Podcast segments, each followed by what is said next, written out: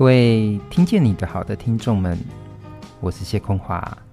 很高兴我们再次在空中再会。听见你的好在开播之后呢，其实呢我就接到了一些 Podcast 的录制教学课程的邀约，所以呢我们在这个频道当中也就有了对世界说说话一起录个 Podcast 这个频道系列节目。这堂系列课同时也是这个系列的这个节目呢，在2021年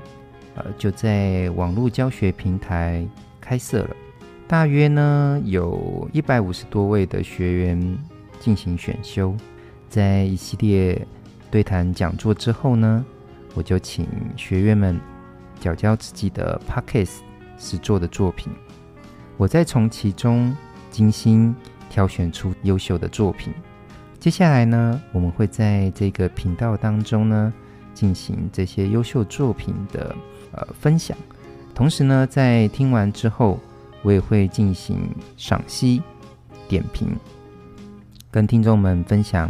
我对这些作品的看法。所以呢这会像是一个音频一样的 Podcast 音频，希望大家能够教学相长，一起对世界说说话，一起录个 Podcast。 今天我们要听的赏析的正是华盛顿中学翁真佑同学的 Podcast 作品《鱿鱼游戏》弹珠游戏反思。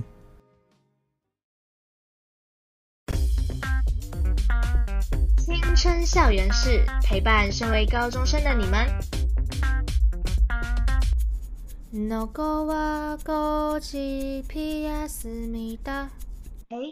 听到这个音乐是不是觉得很耳熟呢？没错，今天要和大家聊聊前一阵子在 Netflix 上很火红的一部影集《鱿鱼游戏》。但是今天我们并不是要和大家介绍这部影集的内容，因为想必大家都已经看过了，也对其中的一些场景特别有印象。所以呢，今天想要和大家分享的是第4集当中我觉得我很有感触的内容。其实很多集的游戏过程它都很特别，也有讲到很多议题，只是对我来说，我觉得第4集的弹珠游戏是最让我感动，也最容易看出人心的。当然在开始之前，我还是会稍微讲述一下这部电影啦，避免有些听众还没有看过哦。这部影集呢，主要就是在讲456位社会底层的参赛者参加鱿鱼游戏，失败的人就会死亡。相反的，只要你通过6个游戏，就可以获得高额的奖金。这6个游戏看似简单，都是童年时常会接触到的，但是却逼着参赛者露出人性险恶的一面。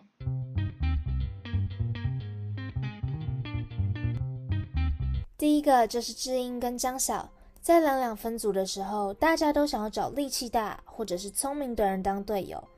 没有人想要和女人或者是老人一组。这时候智英找上张晓说，跟我一组吧，我一定会让你赢。大家都以为2-2一组是要找队友，殊不知你找的人却是你的对手。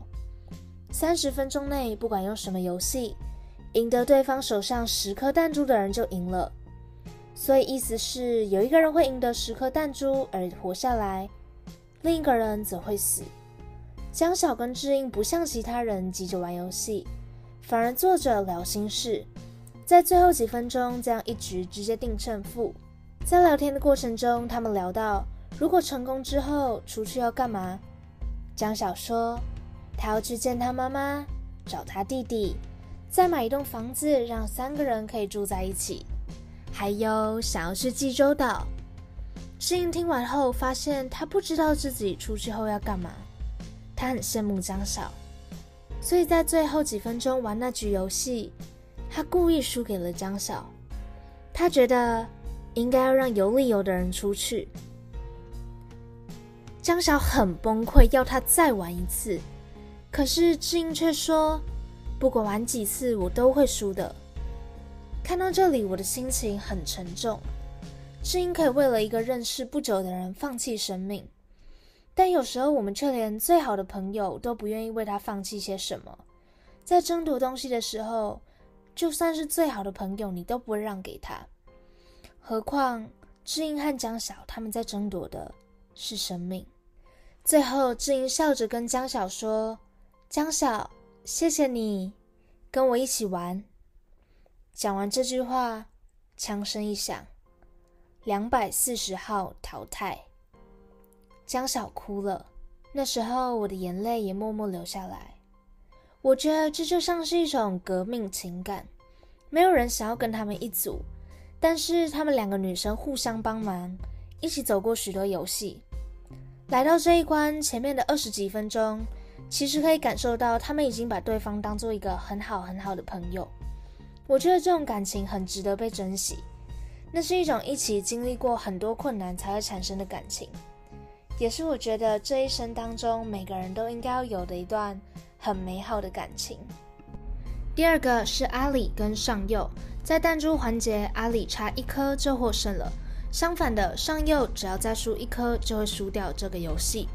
阿里虽然很难过，但这也无可奈何。看到两人不知道要怎么办的心情，我的心情也瞬间荡到谷底。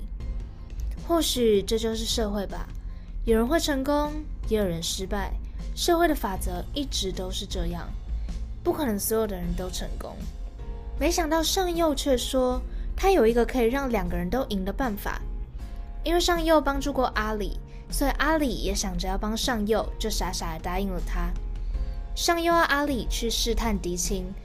并且跟他说这里等等可能会很混乱，拿这个当作借口，帮阿里做了可以挂在脖子上的绳子，说把弹珠装在里面，这样才安全。这时候的阿里很谢谢上佑，殊不知上佑在这时候对阿里的弹珠动了手脚，把他的弹珠全部换成小石头，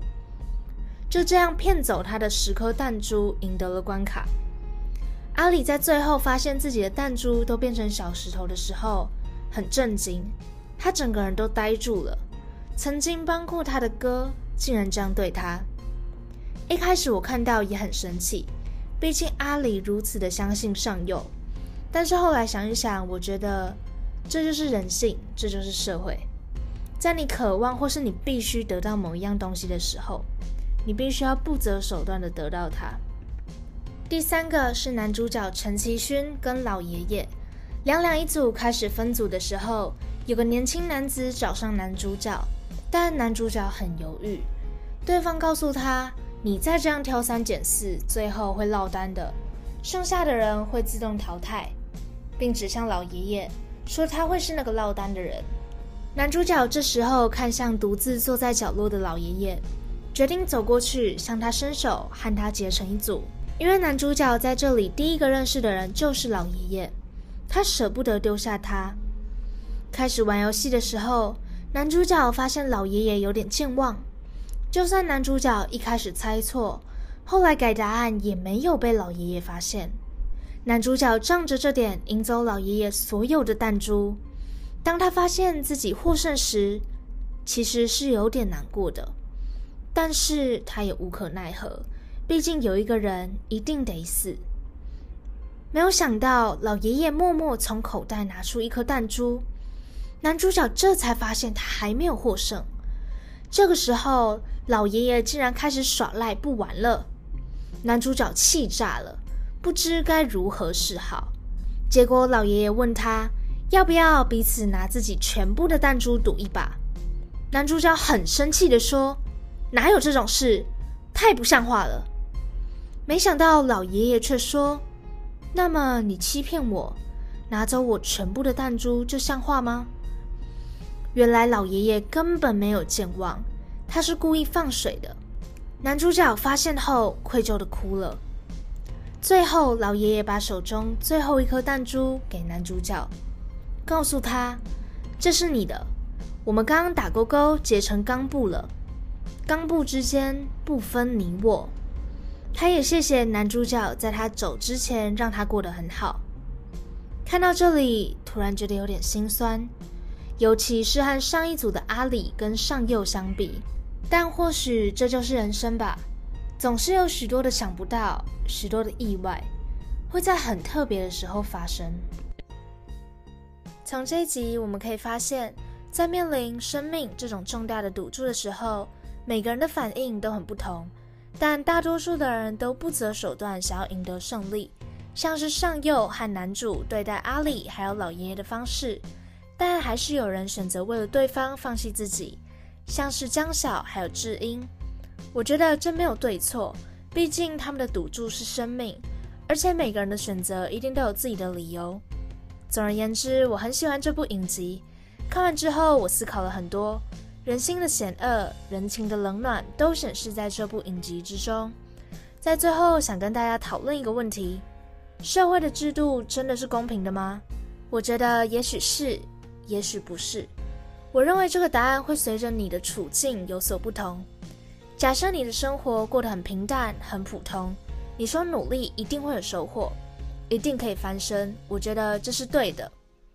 但是想想，如果你是鱿鱼游戏里面的参赛者呢？如果你是陈其勋、阿里、江晓，又或是智英呢？是不是不管再怎么努力，你都改变不了什么？好啦，以上是我今天的分享，希望大家喜欢这一集的内容。如果有看过这部影集，也可以好好想想里面所透露出的一些议题哦。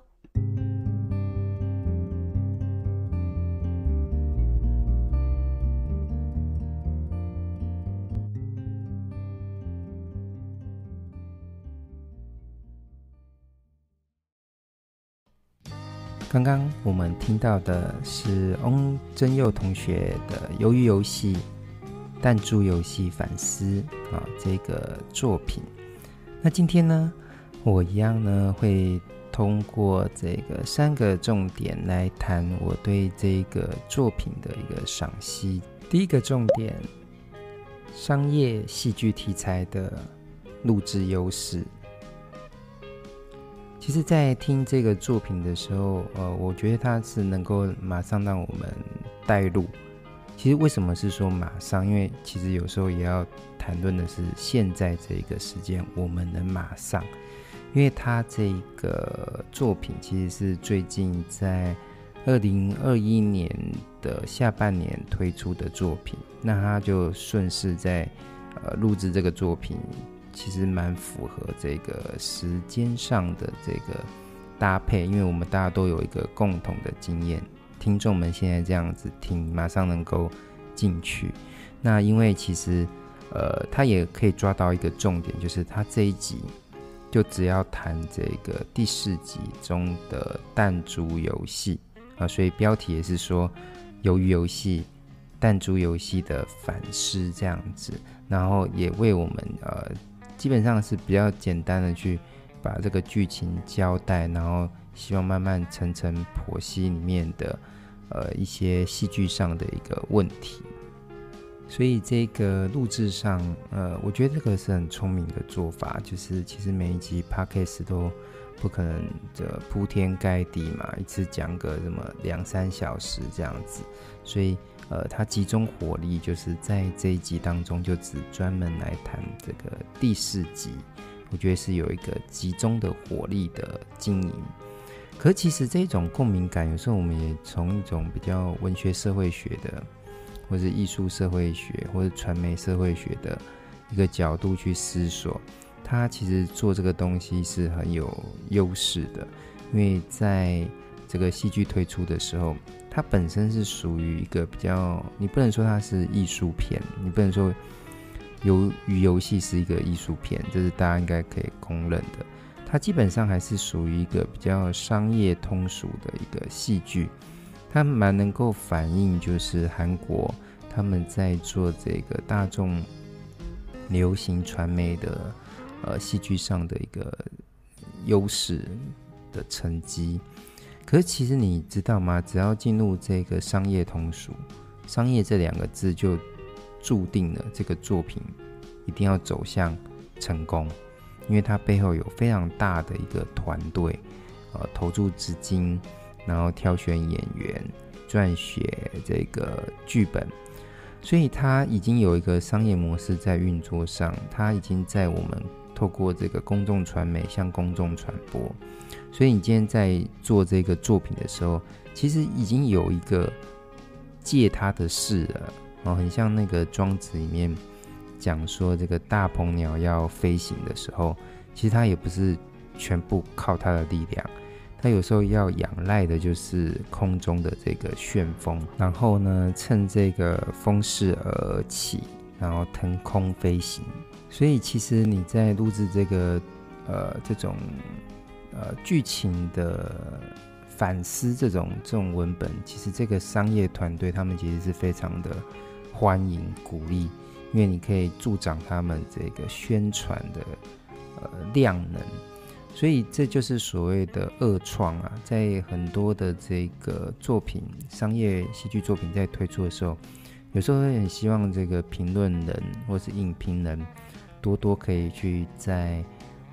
他们的平台上去做一些赏析啊，因为就马上能够创造这个口碑。当然在现在的这个世界当中，因为自媒体的发达，所以也不一定就是说所谓的创造口碑的方式是依照这种专业的评论，有时候也可以透过一些二创的方式，比如说图像的啊，的 cosplay 啊，之类的这个再现。但是注意，这是二创的概念，他是喜欢这样，但是他们商业团队最讨厌的就是你去复制他的作品。所以你今天在就是这个分寸，其实我觉得不是很难拿捏啦，就是说你不要去做一些什么去把这个作品再就是全部 copy 然后放到自己的频道当中，然后去获得这个商业的利益，而应该是你去消化这个作品，再去做一个部分式的一个再现。比如说画这个一张漫画嘛，这还好，因为跟整个作品的比例来说是还可以。还有就是你不能去把他的作品全部的剧情全部讲光光，从头然后到尾，即使你是用说的方式，其实都会有这样的危险。但是如果是口述的话，基本上还有那个弹性在但是如果你是把它整个影音全部就是精华剪辑，什么几分钟看完它，这样就非常有一个问题，这样子好。所以通常我们觉得在做这种 Podcast 作品的时候，用这个方式我觉得是还蛮好的，因为你自己的观剧心得嘛，然后再触动一些你自己的赏析，我觉得这样是很不错的。但是有人说，那你这样是不是属于我们这种蹭流量啊，变成所谓的流量魔人？因为很多人就后来到了最后，就是变成需要就是很多的流量去支撑自己，或是很多的一个点阅率，所以他就反正有什么时事，有什么新商品，他就马上瞬间可能几小时他就录一个作品，那当然这个质量就不会特别的好嘛。那所以但是它很容易会刺激大家去点阅，可是久了之后你就会发现，为什么我需要再去听一个人去讲这件事情呢？因为你也没有什么比其他的平台或是文字媒体、新闻传媒有更深入的看法。所以这种蹭流量的这种行为啊，就是我觉得炒短线可以，但是走长期来说，对整个频道来说是不算是太健康的行为。当然如果你可以快又好，但我也是很鼓励啦。但是因为我们现在大部分自媒体比较没有办法，除非你背后有一个，我所谓自媒体比较没有办法是说你只有你一个人啊，但是如果你是一个很大的团队，就是你在频道中看起来好像是一个人，可是其实你背后有一个很大的一个团队帮你企划脚本，那我觉得快也没什么不好，因为反而能够成为一个相对来说那种传统媒体我们这一种自媒体团队比较不会被那些机制绑架，这一点我觉得是大家可以去辩证反思的。不过我觉得最后还是要决定一件事情啊，就是说你在快速反应的过程当中，还是要问一下说你自己到底是不是真正很喜欢这个作品，或者说你自己这一种频道的营运模式。有时候细水慢流我觉得也还蛮不错，因为弄得很紧张啊，你的作品推出变成一种很有那种拷问的感觉，速度拷问的感觉，我觉得也是蛮辛苦的。第二点，要不要先写录制逐字稿？在看这个翁真佑同学的 Podcast 的作品的时候，那他也非常的认真哦，他就顺便就把他的逐字稿就附上来，就是说他的 Podcast 一方面是声音档，那另外一方面他就给我了一个文件档，他有他里面声音档里面要讲的话。那因为大家也知道嘛，就是我是中文系的老师，这样子就很自然的职业病上身，就会去看一下，就是说有没有照着讲啊，然后也不小心的就让我发现有些就是少字啊，好像最后的那个如果的那个还有开头有些地方会把这个作品，就是因为游戏它是这个戏剧类的，就是影集类的作品，有时候会口误会讲成电影，那反而会让我很清楚的就会发现好像有点说错了这样子。不无伤大雅，因为语言这个东西本来就是难免就会失误。那特别是有时候那个心理学他们会说其实错误反而能够反映你潜意识当中的一个真实的想法，所以你把这个影集讲成电影，我觉得可能两者之间你可能想说它会不会之后会拍成电影，或者是你用电影的角度在看这样的影集类的作品。因为影集跟电影有时候比较不一样，影集会放比较松一点，那电影它因为要集中火力在90分钟100分钟之内演完，所以它都会非常的精致啊凝练。那我自己平常在看的时候，我在看两类的作品的时候，如果我今天要比较构思剧本的时候，我就会去看那个电影，就是在写剧本的时候我看电影，或者我在写长篇小说的时候，我比较需要那一种戏剧结构的这种设计的时候，我都会去看电影。但是如果是平常拍摄的，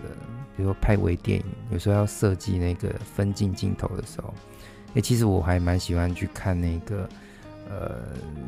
影集类的作品。因为呢这个影集类的作品它戏剧节奏慢，所以它有一些镜头的设计我就可以比较，反正剧情就很慢嘛，那我就可以分心去看一下这个镜头它是怎么摆的啊，出哪一个镜头，是不是这一场戏其实是演了第二次，然后用不同的镜位去拍，然后运镜的方式，光影的方式，怎么收音的，演员的表现怎么样。所以比较慢的剧情我可以去看更多拍摄上的一些细节。那另外我们来谈，就是说还是回到这个重点的本身，就是说到底要不要先写这个录制的逐字稿。我觉得啦，就是说你现在为什么要去打那个逐字稿，就是怕对这个麦克风的时候会有点害怕，或者是说呆掉不知道要讲什么，那所以你就觉得你就每个字每个词你都稳当当的就是把它写出来。我会觉得说这是现在比较方便，可是以后你会很麻烦。怎么说？因为你就会开始，因为人难免都会有一种惰性，你想说你看我录一集需要这么多的一个准备功夫，然后还要打字，然后怎么样怎么样，然后之后你的频道可能就我相信会做不久，除非还是跟前面说的你有一个很大的团队所以你有时候会看到有一些网红哦，或是这个频道的一个经营者，他们都会去争小编，甚至是一些企划，那就是因为他可以专注在这个他的表演上，那一些后制或者说前期他都在分工，这是细致化的。但是我都还是放在就是说我们现在还是初级的个人频道经营者，大家都知道前1000的点阅或者是前10000的点阅点击都是非常的辛苦，因为那时候你都只有一个人这样子，所以我会建议就是说或许我们只要收集好你等一下要讲的要点，然后逐字稿我们下次我们就慢慢把它放掉，这样可能会比较好。因为事实上我也会发现到一件事情，就是说因为你现在照稿念当然这个翁真佑同学他的表现其实我觉得不错，就是说他有把一些该有的那些感情放进去，可是仔细听起来他还是被那个书面的那个文字让他的语速有点平均，但是我觉得他是有意识的，就是说不可以这样。可是因为我就可以感觉到，就是你也有感觉到不可以太平均，所以在表现上就还是有点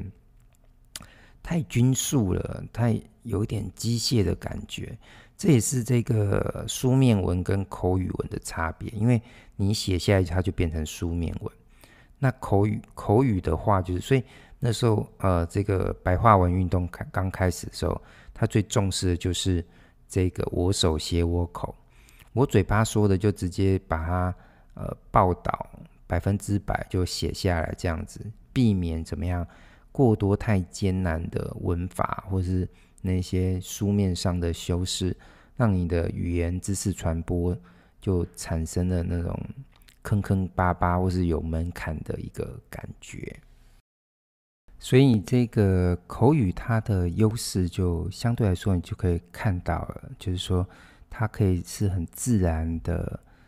就可以说出你说你想说的话，而不用太多的那种修饰。因为书面文它有那种修辞的一个赏析的能力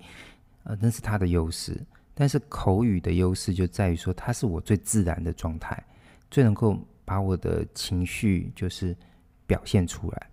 所以 Podcast 是听的吧，不是用看的。那看有时候我们就是华语圈啊就很喜欢看戏剧的时候一定要看字幕，可是在欧美圈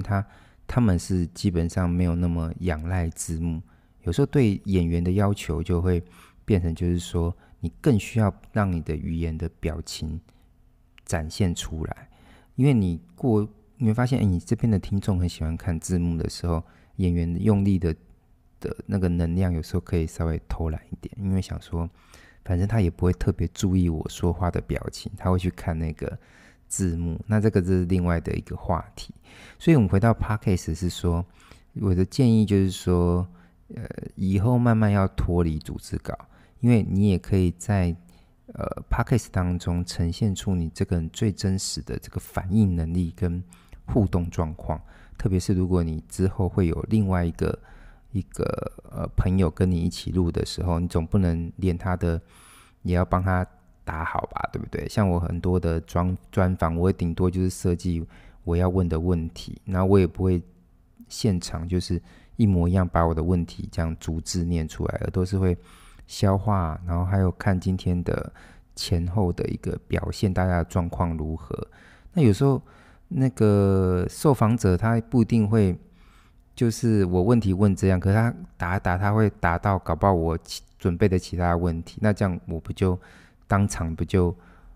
呆掉了嘛。所以我会建议就是说这个反应能力的训练或是之后的互动的状况都会是因为这些需求，所以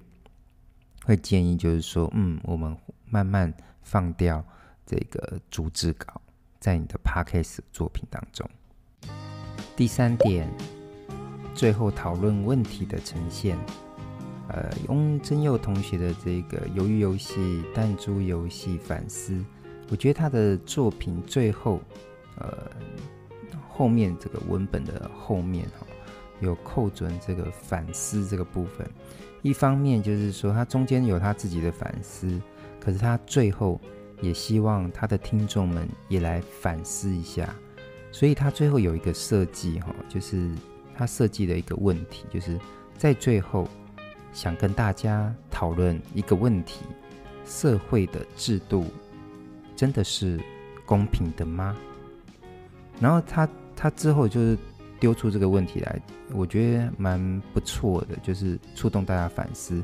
不过在声音的表现上，或是整体的文本结构的这个安排上，他接下来就太快讲出这个他自己的答案，因为他接下来他就说，我觉得也许是，也许不是。重点是那个，首先你去听回去听他的问题，讲得非常的快，跟我刚刚就是有把轻重音或是节奏做出来的感觉不一样，它是很快的巴拉巴拉丢出问题，然后接下来又很快巴拉巴拉讲出他的答案。所以我会建议就是说，只要在这个你的作品当中，就大家可以慢慢去练习，就是说在你的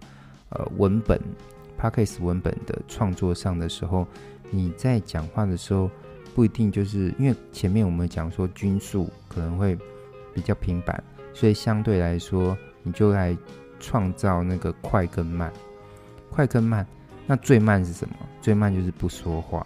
有时候其实这也很像那个中国传统的艺术作品一样，不一定要什么都画得很满啊，有时候也需要留白。说话的时候有时候要适当的留白，因为说话这件事情是为了什么？是为了沟通。如果你就自己自顾自的讲话，也没有给人家吸收的时间、反应的时间，那甚至是有时候一些留白也可以让你前面的那些话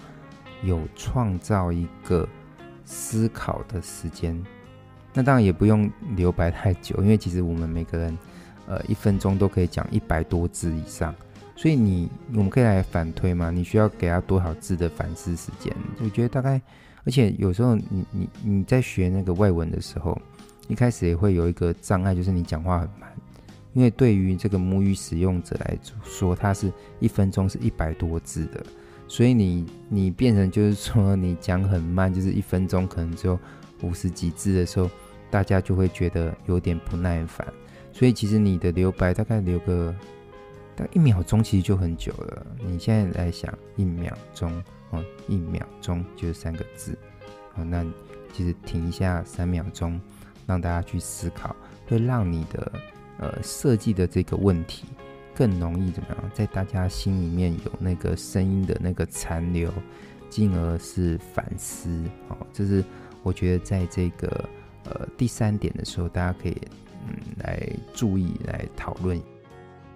以上呢是我们今天来听翁真佑同学的这个 Podcast 作品《鱿鱼游戏》弹珠游戏反思的一些赏析啊，然后一些讨论。